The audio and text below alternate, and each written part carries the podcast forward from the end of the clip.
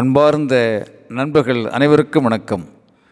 மேகத்தை துரத்தி கொண்டு நேரத்தை வீணடிக்காதீர்கள். மேகத்தை துரத்தி கொண்டு நேரத்தை வீணடிக்காதீர்கள்.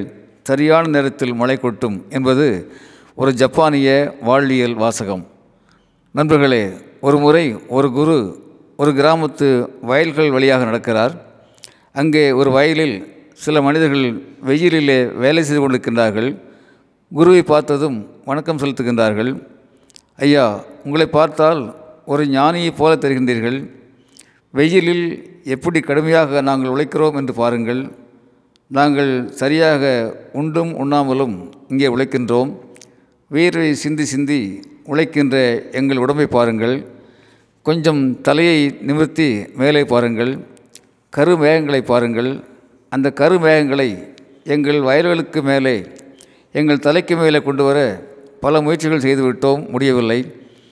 நாங்கள் நினைப்பது போல நீங்கள் மிகப்பெரிய ஞானியாக தருகிறீர்கள் ஏதாவது செய்து அந்த வேகங்களை எங்கள் தலைக்கு மேலே கொண்டு வந்து நிறுத்துங்கள். நாங்கள் குளிர்ச்சியாக மகிழ்ச்சியாக எங்கள் வேலையை செய்ய முடியும் என்று யதார்த்தமாக வேண்டுகின்றார்கள். குரு பேசுகின்றார் நண்பர்களே உங்கள் கவலை எனக்கு புரிகிறது. ஆனால் வேகத்தை இயக்குவது காற்றின் கையில் தான் இருக்கிறது. வேறு யாராலும் மேகத்தை திசை மாற்ற முடியாது. அது காற்றின் கைங்கரியம் மட்டுமே.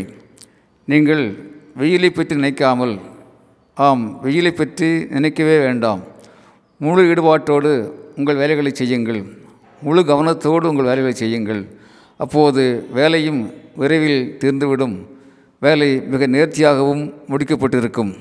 மேலும் சரியான நேரத்தில் காற்றின் கருணையால் அந்த கருமேகங்கள் மழையை கொட்டும். மழை பொழியும் போது இந்த மண் மணக்கும். ஆம் விசும்பின் துளிகள் வீழ்கிற போது பசும்பொற்கள் தலைகாட்டி முகம் காட்டி புன்னகை செய்யும். அப்போது எல்லா உயிரினங்களும் புது மலர்ச்சி பெறும். தயாராக இருக்கின்ற உங்கள் வயலில் நீங்கள் விதைப்பவை செழிக்கும் எம் வாழ்த்துக்கள் என்று சொல்லி குரு புறப்படுகிறார். குரு சொன்னதைப் போலவே முழு ஈடுபாட்டோடு மக்கள் உழைக்கிறார்கள். வெயிலை வேதனையை மறந்து உழைக்கிறார்கள். ஓர் இரு நாட்களில் மழை பெய்கின்றது. மக்கள் மகிழ்ச்சியில் நனைகின்றார்கள் விதைக்கிறார்கள் பயிர்களை பாதுகாத்து வளர்க்கின்றார்கள் பலனை மனப்பூர்வமாக அனுபவிக்கிறார்கள்.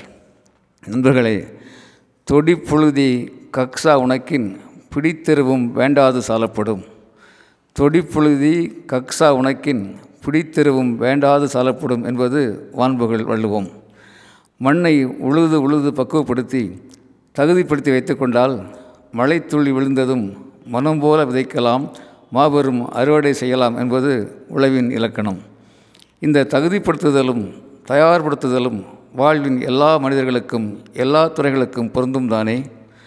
தகுதிப்படுத்தி கொண்டவையே ஆம் தகுதிப்படுத்தி கொண்டவையே தழைக்கும் பிழைக்கும் என்பதுதானே சார்லஸ் டார்வின் தத்துவம். உலக மக்கள் தொகையில் பெரிய இளைய பட்டாளத்தை நம் இந்தியா கொண்டிருக்கிறது.